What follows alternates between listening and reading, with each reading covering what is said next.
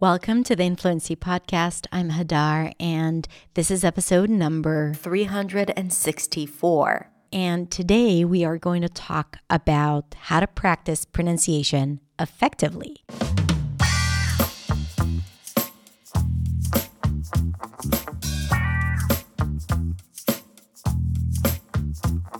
Hey everyone, thank you so much for being here and listening to another episode of the Influency Podcast.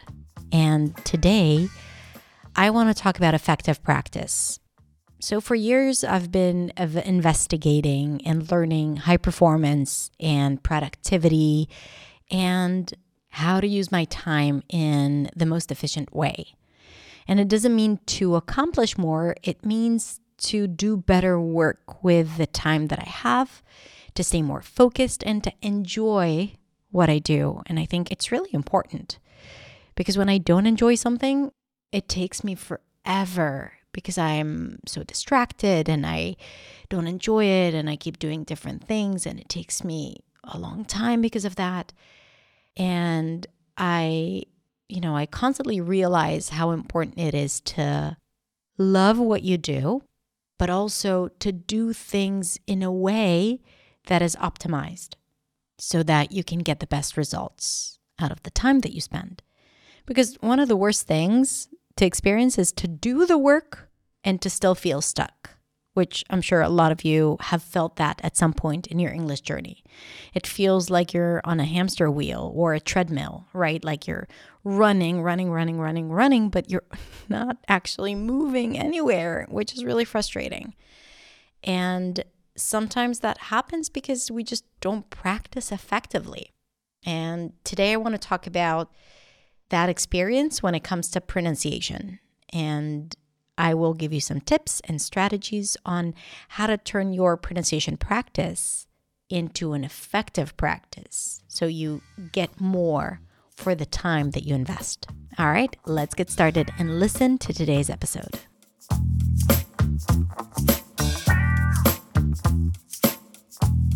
So, the first thing you need to understand when it comes to learning pronunciation is that it's all about building new speaking habits. Sounds are speaking habits. A habit is something that you do automatically, spontaneously, without thinking about it.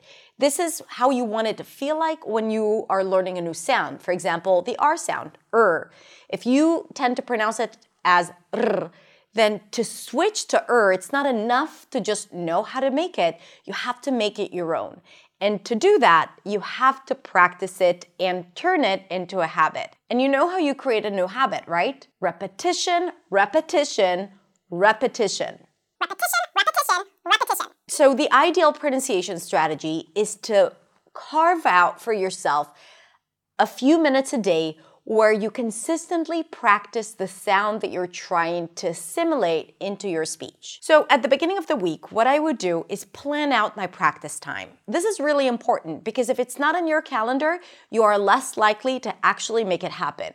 Things always happen during the day. There are more important things than your English practice. I get it. But every person has 10 minutes a day. That's all you need. So I recommend my students to do it first thing in the morning before the day starts, before everyone comes to you with their requests and demands, and before you open your inbox or social media. Then you want to decide what it is that you're going to practice every one of those days. And ideally, if you can, spend time with organizing the resources for you to practice. And at the end of the video, I'm going to share with you how you can find free resources online to practice pronunciation effectively but you want to plan it out and you want to already organize it. You can put it in the calendar, links to those resources. You can have a Google Doc with a plan what you're going to do on Monday, Tuesday, Wednesday, and links to the videos you're going to learn with or the practice sheets you're going to learn with. And once that's organized, then there is a lot less friction when it comes to showing up for your practice. You know, you just open that doc and you have it all organized and prepared for you and you're more likely to do it then. Now, once you plan it out, which again is a significant part of this work, you have to understand that it's not just about repeating the sound again and again and again. You want to create some kind of escalation in how you use the sound. So here's how I use it when I create practice sheets and PDFs for my students. First, I identify the sound that we're practicing, the R, for example, and then I create lists of words. The lists also start with very simple words that are, let's say, one syllable red, run, ready.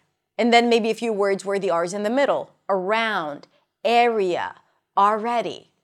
And then maybe some words where the R is at the end care, fear, more. So you start with lists of words where the sound is either in the beginning, middle, and end. And also, you want to create for yourself or find lists of words where you have words that are one syllable, but also sometimes words with five syllables that have the R sound in them. Then I like to practice those words in phrases. You can do it on your own by making up phrases. Now, by the way, I have created a ton of free PDFs and practice lists with audio practice that you can download for free. I'm going to link all of them in the description below. So if you want to practice the R and the O and the flap T, I have those resources for you that you can include in your daily practice. So once you practice the words, you want to practice phrases. So, for example, if you say the word run, I'm gonna run away. Ready, I'm ready to go. Because the word always has to come in context. And of course, when you say the phrase, you wanna make sure that you connect the words together within the phrase and that you actually pronounce the sound that you're focused on the same way that you pronounced it when you said it in isolation.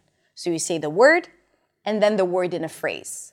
And this is a really good fluency practice as well. So even if you don't have those phrases written out for you, then it's a really good practice to say the words that you practice in isolation in context and you make up that phrase. Then you want to practice minimal pairs. By the way, a minimal pair is two words that sound exactly the same except for one sound, and that change in sound changes the meaning. For example, right, white, or red, lead. Okay, I only changed one sound at the beginning, and that changed the meaning of the word. And if you struggle with the R because when you pronounce it, it sounds like a W sound, wed, then you do want to practice those minimal pairs to make sure that they don't sound the same. Wed, red, white, right, right? So after you practice words, phrases with those words and minimal pairs, then you want to go into more challenging sentences. Now, again, when I create these sentences for my students, I start with easy sentences, shorter sentences, just with a lot of R's, let's say if we practice the R. But then the sentences could get more complicated until we reach a level of a tongue twister. Betty bought a bit of butter. And tongue twisters are really good, not because we use these phrases in real life, but because it teaches you how to control your tongue when speaking, how to organize your sounds, how to organize those sounds in your brain. And when you are in control while practicing, you're more likely to be in control while speaking.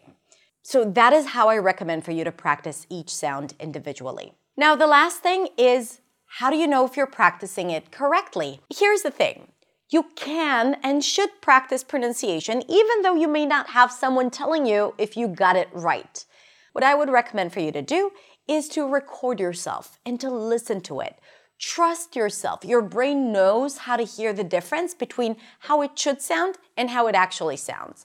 Now, you might not know exactly what you need to do to change, but really, there is so much that you can do on your own that you don't need a teacher for. And this is one of those things. So, recording yourself and listening back to it, if you have a reference, right? Maybe you can find someone on YouTube or you can look up this word on Youglish. Youglish is an incredible platform that offers you videos of people using that word. Again, I'm going to link to this in the description. And if you're listening to this as a podcast, because this is also on my Influency podcast, then it's going to be in the show notes.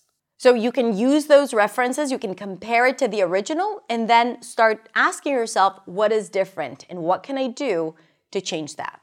Now, if you're asking yourself, how do I come up with lists of words and phrases and sentences to practice with?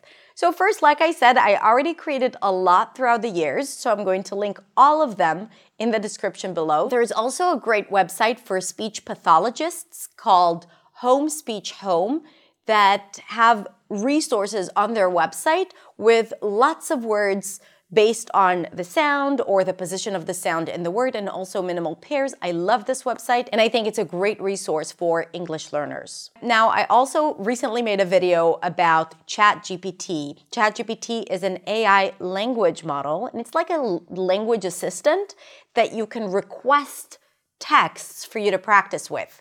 So you could write a prompt, share with me many examples of minimal pairs like sheep and chip or create a sentence with a minimal pair sheep and chip and you actually create those practice exercises for yourself using ChatGPT and it's absolutely free, which is amazing.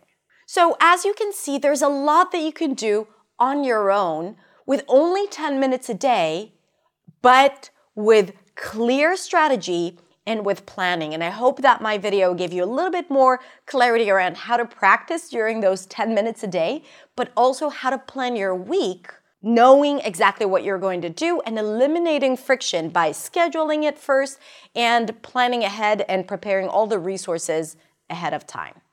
Now, if you feel like learning on your own is a little bit overwhelming and you feel that you know you need more guidance then i invite you to sign up for my waitlist for my program new sound new sound is my most extensive program that eliminates overwhelm, confusion around what you need to do when learning pronunciation.